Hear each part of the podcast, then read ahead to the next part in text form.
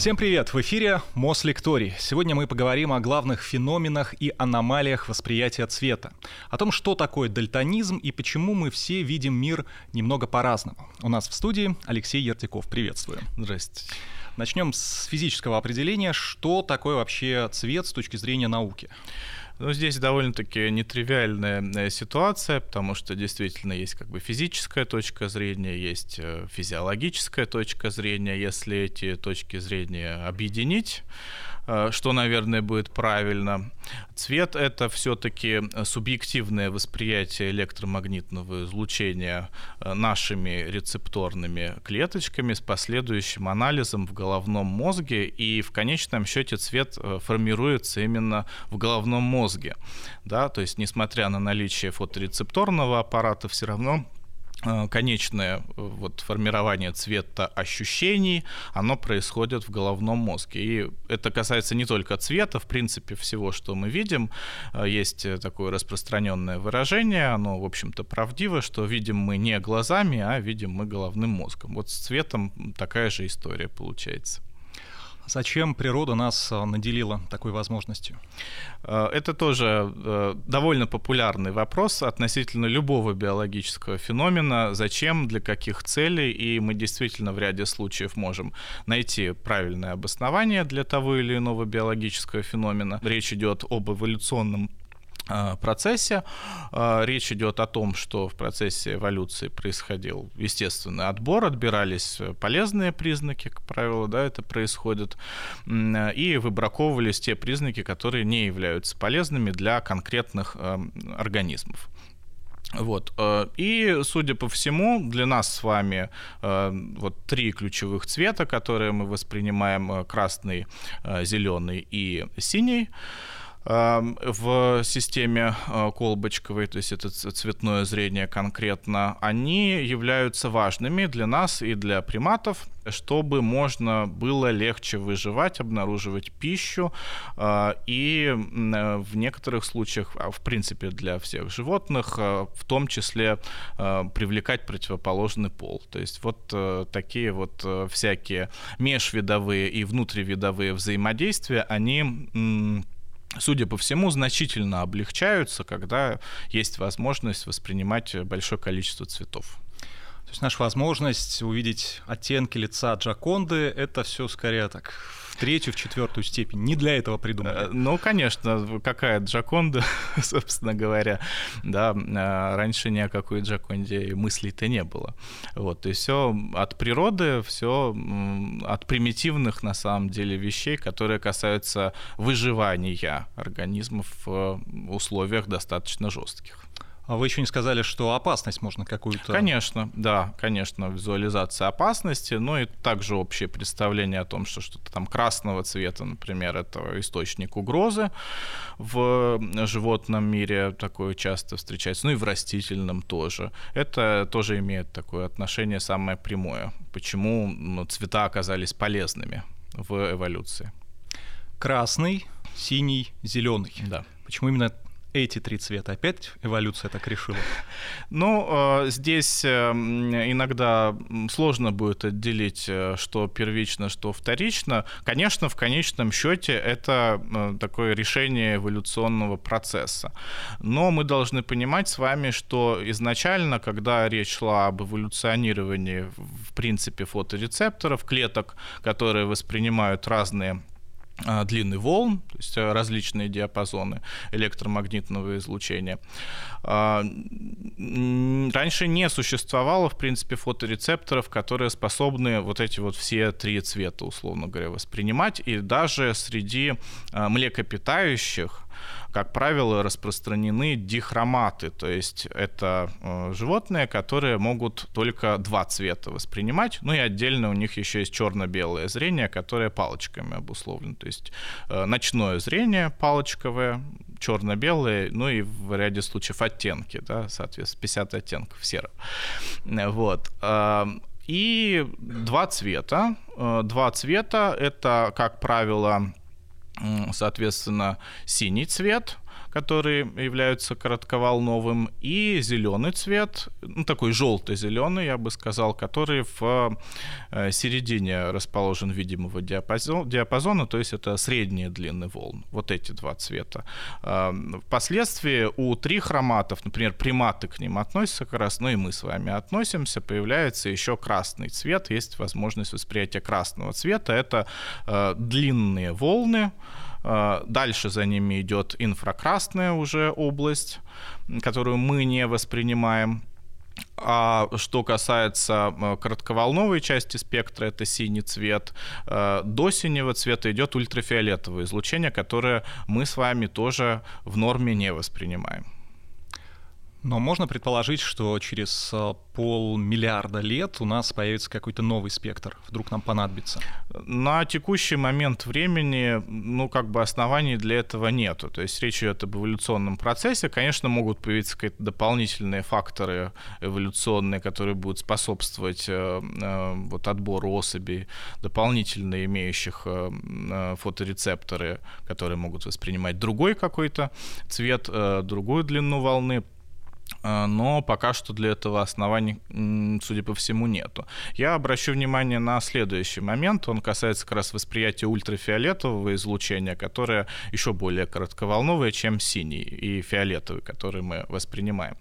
В принципе, э, те пигменты фоточувствительные, которые расположены в фоторецепторах, они воспринимают там не исключительно одну длину волны, конечно же. Есть максимум поглощения, ну и как бы мы считаем, что вот максимум поглощения, он там, где синий цвет находится. Но э, и в ту, и в другую сторону все-таки тоже частично что-то воспринимать мы можем, просто не так сильно как вот синий цвет конкретно в чистом виде. Э, и, в принципе, фоторецепторы, которые воспринимают синий цвет, они также точно могут чуть-чуть воспринимать ближний ультрафиолет. Но дело в том, что ультрафиолетовое излучение — оно является достаточно вредным для тканей. Э, в принципе, ну, это известно, да, и э, способствует, например, риску на образование, ну, рака кожи, в частности, да, если речь идет об агрессивном ультрафиолете, поэтому на солнце долго не рекомендуется лежать, загорать, особенно в полдень, да. Э, здесь похожая ситуация, и структуры глаза у человека, они защищены от ультрафиолетового излучения, в частности, хрусталик его не пропускает. Но известны случаи, когда э, по поводу катаракты, это помутнение хрусталика, выполнялись операции, хрусталик был удален. Вот в условиях удаления хрусталика люди некоторые начинают э, различать ближний ультрафиолет. То есть у них немножечко расширяется граница э, вот этого видения. А, но особой пользы, опять же, для человека в этом нету. Да? Ну, если он не выполняет какие-то эксклюзивные функции, не знаю, в криминалистике, например, какие-нибудь там отпечатки пальцев вдруг начинает видеть, а, вот, которые э, так просто не увидеть. Но это для нас как бы не принципиально важно на текущий момент нашего развития. То есть мы видим в видимом так называемом диапазоне, он поэтому так называется, и это вполне себе самодостаточно. Давайте по этапам. Как мы понимаем, что красный — это красный? Вот есть поверхность. От нее угу. отразилась электромагнитная волна, дошла до нашего глаза. Что происходит дальше? А, соответственно, на примере с красным цветом а, все-таки расскажу, наверное, про все цвета сразу. Да, у нас в сетчатке есть э, клетки, которые воспринимают длинный волн различные и они специализированы, то есть есть разные типы этих самых фоторецепторов. Фоторецепторы палочки, как я уже сказал, они отвечают за ночное зрение и, в принципе, э, видят э, границы черного и белого вот на уровне сетчатки с помощью палочек в первую очередь и последующей обработки э, информации мы можем различать границы черного-белого, ну и в дальнейшем оттенки этих цветов. И есть колбочки, колбочки трех видов э, у нас с вами вами как раз колбочки, по которых находится фоточувствительный пигмент, который может э, воспринимать э, длинный волн синие, ну, фиолетовые вот рядом с ними, которые находятся, колбочки, которые могут воспринимать э, длинный волн э, средние, это э, зелено-желтый, я бы сказал так, цвет, э, ну, общепринято зеленым просто называть, чтобы не отвлекаться на детали. И длинноволновая часть спектра — это колбочки, которые способны воспринять красный. Э, в зависимости от того, к какому типу относится колбочка, у нее есть свой собственный фоточувствительный пигмент с особенностями строения. То есть это э, есть, э, соответственно, белковая часть молекулы этого фоточувствительного пигмента и есть небелковая часть, которая представлена одной из форм витамина А, ретиналь, который существует в ЦИС-варианте и транс-варианте, собственно, это такая стереоизомерия. И э, когда фотон света попадает на э, фотопигмент, фоточувствительный пигмент, тогда происходит изменение э, конформации ретиналя, цис-формы переходит в трансформу, э, затем э, происходит изменение э, структуры белковой части апсина.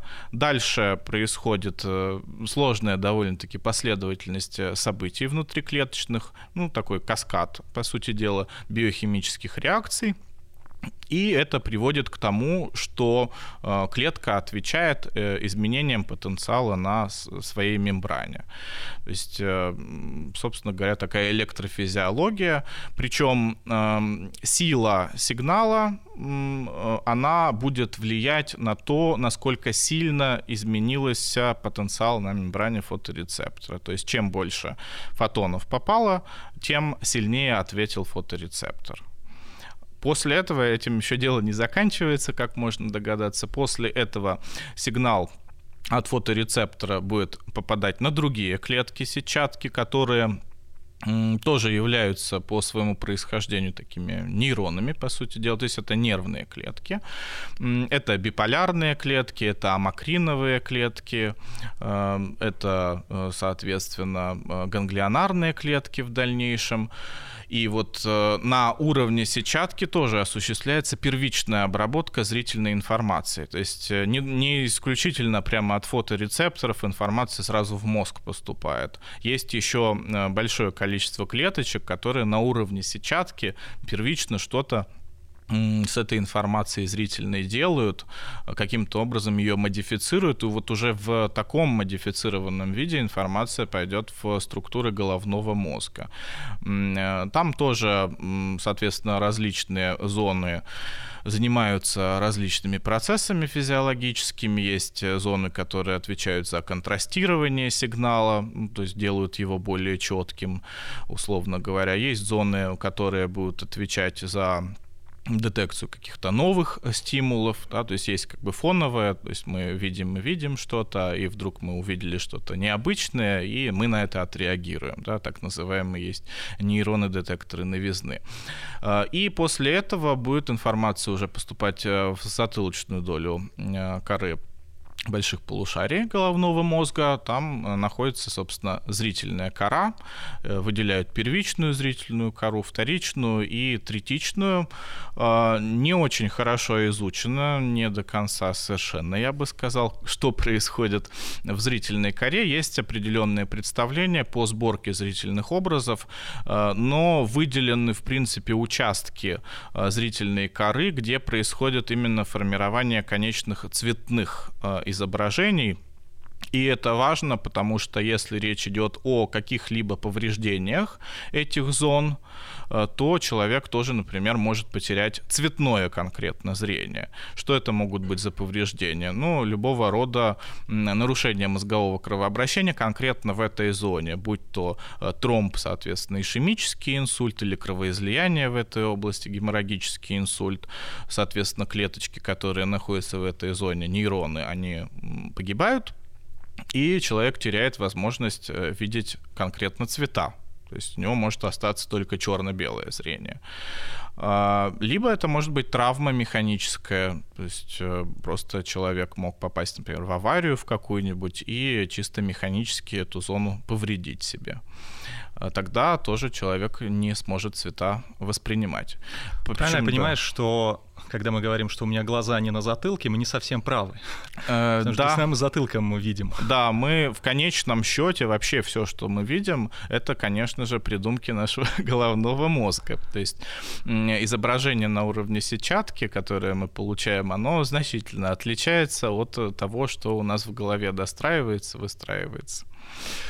Перед тем, как мы перейдем к аномалиям наподобие дальтонизма, все-таки терминология палочки, колбочки, почему они так называются? Ну, есть э, некоторый такой морфологический элемент в названии заложен. Они отличаются чуть-чуть э, по внешнему виду. Соответственно, палочки похожи на палочки, действительно, если посмотреть на картинки. Колбочки, они похожи на колбы, ну или cones они по-английски называются. Они так, такого конусообразного вида, я бы сказал.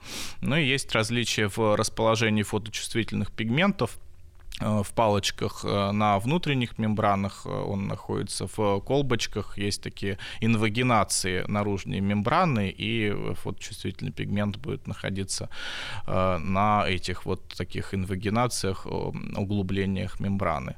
Но чисто по внешнему виду колбочки, они такие более пухлые и действительно на конусы похожи, а палочки реально как палочки. И то, и другое — это клетки? Да, это клетки, это фоторецепторы. Довольно сложно устроенные, э, с фоточувствительными пигментами. Ну, естественно, там помимо этого есть еще все необходимые органеллы, классические для функционирования, которые нужны. То есть сейчас минут 10 рассказывали, как мы воспринимаем тот или иной цвет, а происходит это буквально мгновенно, да, за да. какие-то доли секунды. Это благодаря нашему мозгу.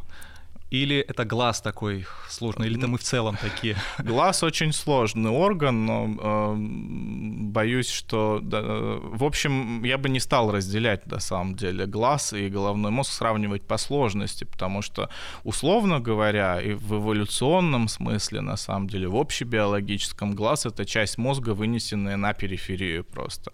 Поэтому и в сетчатке нейроны, и глиальные клетки, и в головном мозге — тоже нейроны и глиальные клетки, и э, на самом деле очень много э, схожего в общих принципах того, как это все работает. Глаз — это действительно особый такой микромир собственный в, в организме, свой собственный отдельный микрокосмос — это как раз глаз и все, что с глазом связано.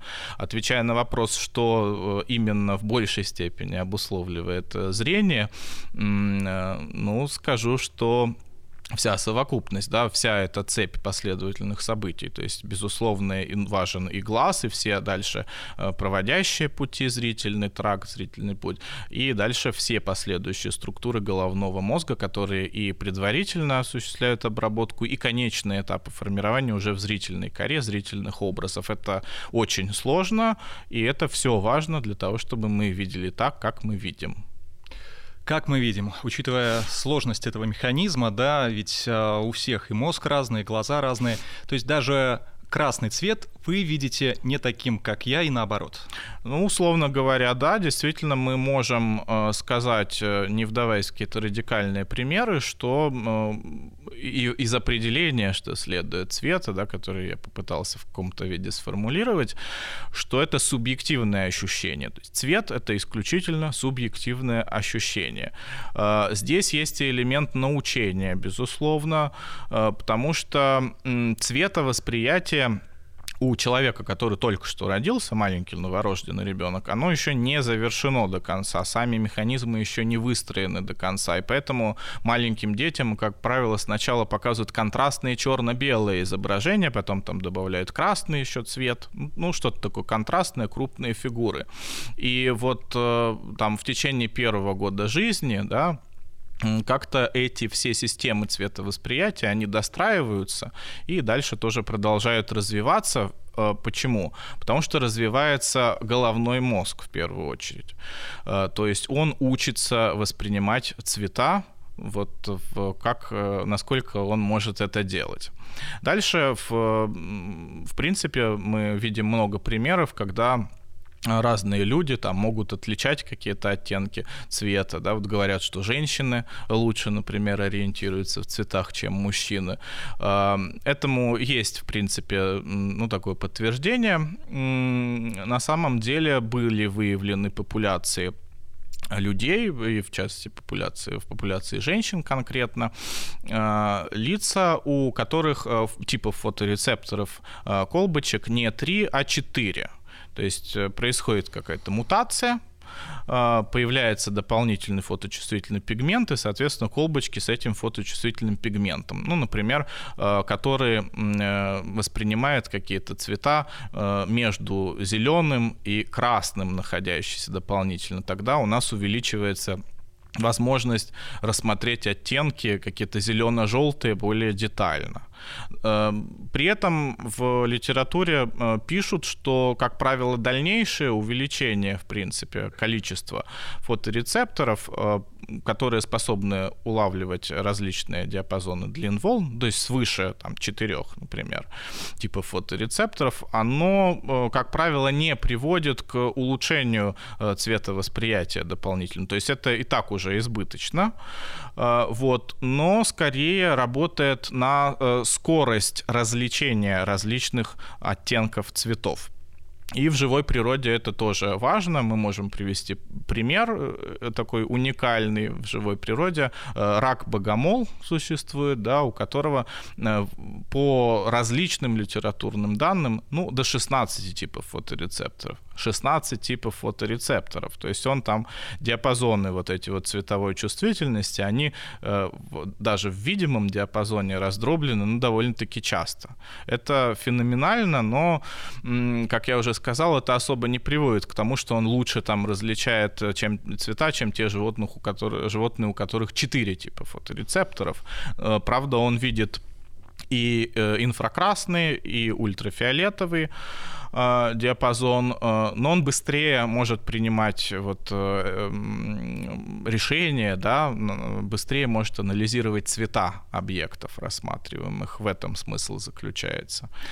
Но это не значит, что для него коралловый риф красивее, чем для нас, потому да. что хочется верить, наш там мозг э, все-таки попродвинутее, чем у рачка богомола. Э, но э, это да, то есть, конечно, головной мозг здесь будет играть тоже важную роль.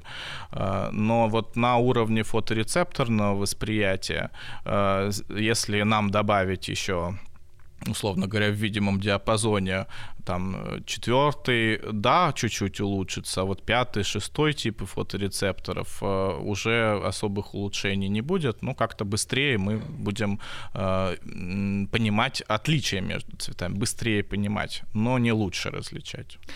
Ну вот вы говорите о тех, у кого дополнительные есть, да, цвета, спектры, а люди с дальтонизмом, у них, наоборот, э, какой-то недостаток, да. аномалия отклонения. Что такое вообще дальтонизм с точки зрения, опять же, физики и науки? Угу. Ну, я бы сказал, все-таки с точки зрения уже здесь физиологии и медицины, да, мы будем рассуждать дальтонизм а, исконный дальтонизм, да, который э, вот принято рассматривать в первую очередь как нарушение цвета восприятия, он связан с изменением э, фоторецепторов, э, ну или белков, которые находятся в фоторецепторах в сетчатке, в колбочках. То есть может случиться так, что произошла какая-то мутация у человека, и колбочка конкретная, да, тип колбочек, который отвечает, например, за восприятие красного цвета, перестает работать э, по различным причинам. Это может быть нарушение в структуре самого фоточувствительного пигмента в белковой части. Если есть мутация, значит структура белка нарушена, и он не может улавливать уже фотоны э, света это может быть нарушение в структуре белков, которые дальше, вот этот сложный биохимический каскад, который я упомянул, э, обусловливают. Э, что-то из этих белков нарушено, какие-то э, ферментные системы, например, фосфодиэстераза, один из ферментов, который необходим для того, чтобы фоторецепторы могли изменять потенциал на своей мембране и дальше передавать, соответственно, информацию о получении получении определенного количества фотонов света. А, поэтому вот истинный э, дальтонизм, он как раз связан с событиями, с мутациями, которые произошли э, у человека и повлияли на структуру конкретных белков в колбочках в зависимости от того, что это за конкретный фоточувствительный пигмент пострадал, или в каких конкретно э, колбочках работа ферментных систем нарушилась, э, будут пропадать, будет пропадать красный цвет чаще всего, соответственно, человек не может красный видеть, э, ну, либо, соответственно, э, зеленый, либо синий. Э, либо сочетанные э, события тоже могут происходить. Мутация — это скорее нечто врожденное всегда. Как человек, который пришел в мир изначально не воспринимая условный розовый или желтый цвет, как э, он понял, что он его не видит, и как окружающие к этому пришли, как э, зафиксировали дальтонизм? А, ну, здесь достаточно тоже интересный момент, потому что мы тоже вот, э, допустим, маленький ребенок есть, мы его учим, говорим, вот это красный, например. Да? То есть он какой-то цвет видит, мы не можем сказать изначально, что это действительно наш красный и его красный, то, о чем мы с вами говорили. Может быть, для него он не красный вовсе, постепенно начинают замечать, как правило, родители, ну вот когда речь идет про так называемые оппонентные цвета, да, то есть там, может быть, он путает э, как раз красный цвет с синим цветом, например, не может показать, где красный, где синий э, в каждый конкретный момент времени, э, потому что он не знает, как выглядит, собственно говоря, красный цвет, не в состоянии его воспринимать. И дальше э, ведут, соответственно, ребенка к офтальмологу. Дальше есть возможности клинической диагностики нарушения цветовосприятия. Самый простой и классический способ, с которым многие знакомые. Это так называемые таблицы Рапкина, которые э, выглядят как большое количество всяких цветных кружочков, и там э, какие-то фигурки или цифры, например, можно разглядеть, если у человека нет нарушения цветовосприятия. Если есть, то он не сможет разглядеть. Э, на основании этого уже может быть поставлен диагноз дальтонизм. Но здесь все равно есть некоторая субъективность, да, можно, в принципе, выучить наизусть эти таблицы, и воспроизвести, ну, по каким-то там кружочкам вокруг, э, понять, что там внутри зашифровано, даже если это дальтоник. А, есть приборы специальные, которые позволяют выявлять дальтонизм. А, называется аномалоскоп э, прибор. Э, он представляет собой, ну, соответственно, такую трубочку, в которую человек может смотреть. Там два поля есть. Одно поле подсвечено желтым цветом, а другое поле э, будет э, подсвечено, соответственно, двумя другими цветами. Э, нужно сопоставить изменяя интенсивность двух других цветов, их яркость, нужно сделать так, чтобы получился тоже желтый цвет. Если это не удается сделать, то, соответственно, человек имеет нарушение цветового восприятия. Похожий способ, на самом деле, на таблице, те же самые на эти рисунки – ну, просто вот как бы прибор есть, и э, здесь можно более детально рассмотреть, потому что видно, какие цвета человек в какую сторону пытается выкрутить, и что для него, соответственно, становится желтым цветом, да, в его понимании смешения каких цветов нужно, должно происходить. А более объективные критерии, ну, в принципе, можем э, тоже предъявить, э, но здесь будет э, как бы сложно это сделать, потому что, как я уже сказал, реакция на э, длинный волн у соседних фоторецепторов тоже может быть незначительная, хотя их спектры не перекрываются, но тем не менее. В принципе, электроретинографическое исследование — это изучение электрической активности сетчатки, накладываются электроды на глаз, то есть не, не в глаз прям пихается насквозь, да, на глаз а, накладываются электроды, и человеку по очереди цветовые стимулы дают, ну, в виде карандаша, такие тоненькие э, лампочки, которые будут э, освещать сетчатку через зрачок, соответственно, красным цветом, зеленым, синим, и дальше мы получаем графики электрической активности, которые позволяют нам э, увидеть ответ фоторецепторных клеток. То есть если изменение в ответ на красный есть, и оно в пределах э, нормы находится, там Есть счетные характеристики, то есть это довольно-таки объективный метод, есть амплитуда полученной вот волны в результате ответа, а, есть латентность время, когда пик а, мы можем наблюдать ответа. А, вот более объективно мы можем как раз оценить, фоторецепторы отвечают на данный цвет или не отвечают. Естественно, если не отвечают, значит что-то с ними не так. Зачем это все делать? Не с точки зрения науки, а с точки зрения практики. Ну, не отличает человек сиреневый от э, лилового, фиолетового, ну, казалось бы, и что? Или действительно есть же профессии, где вы должны, там, летчики, навигаторы, вы должны понимать цвета. Для кого это критично, для кого нет? Ну, конечно, для таких профессий, которые связаны именно со зрением, в первую очередь это будет критично. Это водители, насколько я э, представляю себе, знаю сейчас правила уже ужесточили, и, соответственно, права очень сложно, невозможно, я бы сказал, получить людям, у которых есть дальтонизм. Если раньше было ограничение, накладывающее запрет на э, то, чтобы люди с дальтонизмом занимались вот, профессионально вождением, то есть они не могли быть водителями автобусов, например, то э, сейчас это расширено, в принципе, люди с дальтонизмом, они права, судя по всему, получить не могут. Э, ну, конечно, летчики, безусловно, э, все, что связано с э, восприятием цветов, да, исторически, кстати, тоже примеры можно э, привести, то есть вот машинист поезда в свое время, в конце 19 века, я сейчас страну не вспомню, он э, не, э, не знал, что он дальтоник. Ну, в общем, когда-то красный сигнал семафора не заметил, ну вот было крушение, э, и начали обращать на это внимание, что называется. Ну, сейчас вот ужесточаются эти все э, такие э, нормы, нормы юридические. А, а по истории, если мы заглянем, Михаил Ломоносов был один из первых, кто вообще изучал цвета, и он как раз-таки нам эти а, три цвета, красный, зеленый и синий, предложил. Э, да, э, ну чуть позднее была сформулирована трехкомпонентная теория зрения. Конечно, ученые, которые ее сформулировали, э, судя по всему, Ломоносова читали, вот, потому что концептуальная идея о трех ключевых цветах, она действительно была изложена Михаилом Васильевичем Ломоносовым. Это действительно так.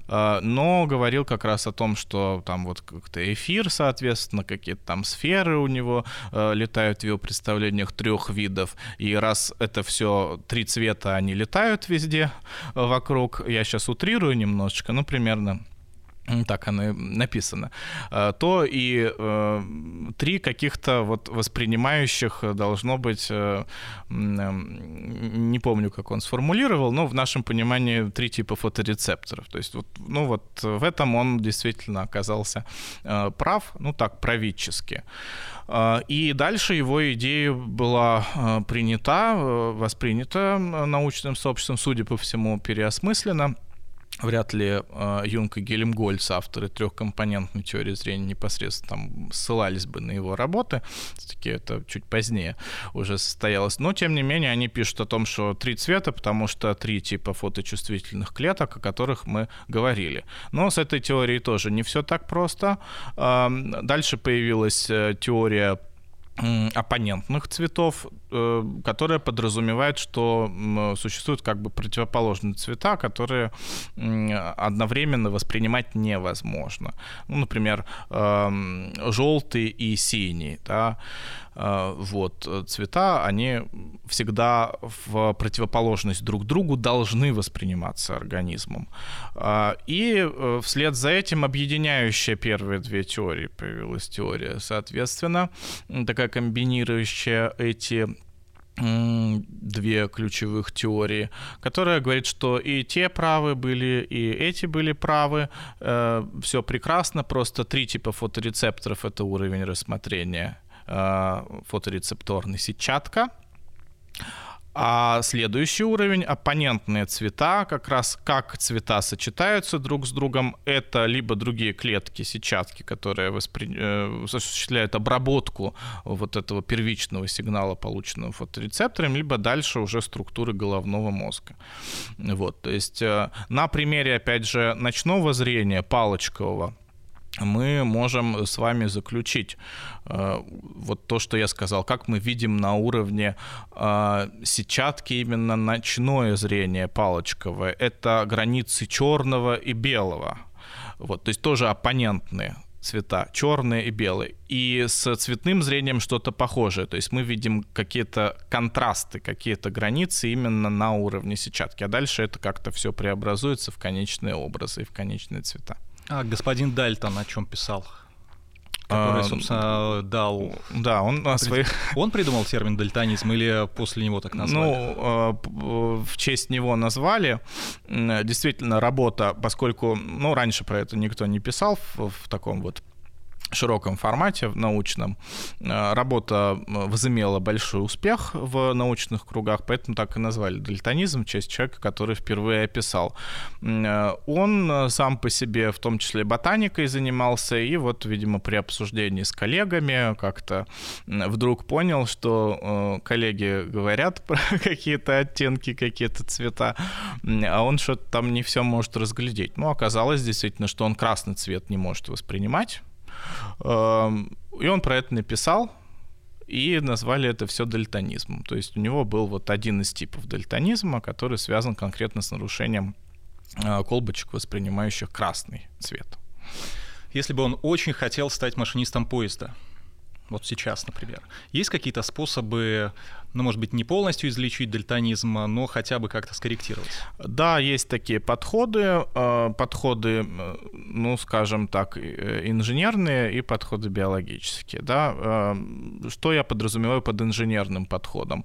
Это в первую очередь, что попроще, очки специальные, ну, у них э, такая конструкция, такие материалы исполнены, использованы, что э, очки позволяют выделять какие-то длины волн, делать на них акценты, какие-то, наоборот, ну, как бы гасить, подавлять. То есть они, в общем и целом, лучше контрастируют различные цвета, и э, люди с дальтонизмом благодаря этому начинают что-то различать лучше. Да? То, что, ну, скажем так, начинают различать действительно. То есть не прямо они сразу видят там, красный цвет, если они его не видели, они его и не увидят. Но что-то э, различить, да, уже по каким-то цветовым особенностям они могут.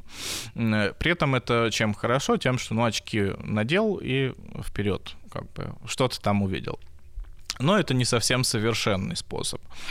А, за а, последние, соответственно, десятки лет а, способы более сложные это и довольно популярные это преобразование цветовых сигналов. Ну, то есть есть камера, которая регистрирует там цвета какие-то, ну, образы, и преобразование вот этих вот сигналов, которые через камеру попадают в звуковые, например, волны. Располагается датчик, например, на затылке, и по вибрации кости черепа человек, ну, как передается вот эта механическая волна, человек слышит э, какие-то сигналы звуковые. И дальше он как бы учится, что вот если там красный, например, то, ну, условно говоря, так попищало, да, так завибрировало. Если там синий, то так. Вот. Это касается не только э, нарушения цветового восприятия, если человек в принципе не видит, э, можно попытаться заместить э, зрительную функцию. Так и происходит. Вообще человек очень хороший, хорошим слухом начинает да, обладать, если он перестает видеть, или если он врожденно особенно не видел. И это можно использовать. Но здесь надо дополнительно учиться э, различать вот те сигналы, которые от оборудования будут получены, интерпретировать, чтобы их правильно нашим собственным организмом. А, более сложные вещи, которые касаются внедрения прям каких-то электродов в кору, ну, для дальтонизма это э, все-таки, я боюсь, слишком радикально, то есть э, это вряд ли стоит того, да, здесь всегда речь идет о соотношении пользы и риска.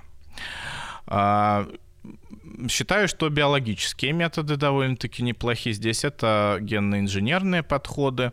Вот, э, собственно, классический подход это внедрение в сетчатку э, вирусных частиц, например, которые содержат э, гены, отвечающие за кодирование белков правильной структуры, необходимых для получения того или иного, допустим, цветового сигнала. И эти вирусы могут эти гены в клетки сетчатки внедрять. Пример классический таких структур, в общем и целом, та же самая вакцина, например, от коронавируса, это аденовирусная конструкция, и в нее там был помещен ну, один из генов, соответственно, который кодирует структурные элементы вируса, чтобы дальше иммунный ответ в организме вырабатывался. Принцип действия тут такой же. У человека не работает какой-то ген, значит, э, в фоторецепторах этот ген отсутствует в нормальном виде, нужно туда нормальный ген доставить. Используем аденовирус э, как упаковку, засовываем туда ген, доставляем этот ген в сетчатку, он там, соответственно, встраивается в клетки, вдруг фоторецептор начинает производить уже нормальные белки, нормальные структуры, структур и начинает воспринимать то, что он раньше не воспринимал. Э, такой э, подход экспериментально применимо к дальтонизму э, действительно использовался на животных на лабораторных. Была показана эффективность на обезьянах в том числе, то есть обезьяны-дальтоники, они начинали различать цвета. Э, на людях тоже клинические исследования проводились э, и проводятся до сих пор. Э, здесь есть определенные сложности, связанные именно со структурой зрительной коры, потому что, как я сказал, у нас кора тренируется на цветовосприятие в течение первых лет жизни. Да, поэтому если врожденно, соответственно, у человека нарушено цветовосприятие, потому что фоторецепторы конкретные какие-то плохо работают, а, мы э, должны понимать, что и кора у него тоже по-другому как-то конструирует эти все цветные образы.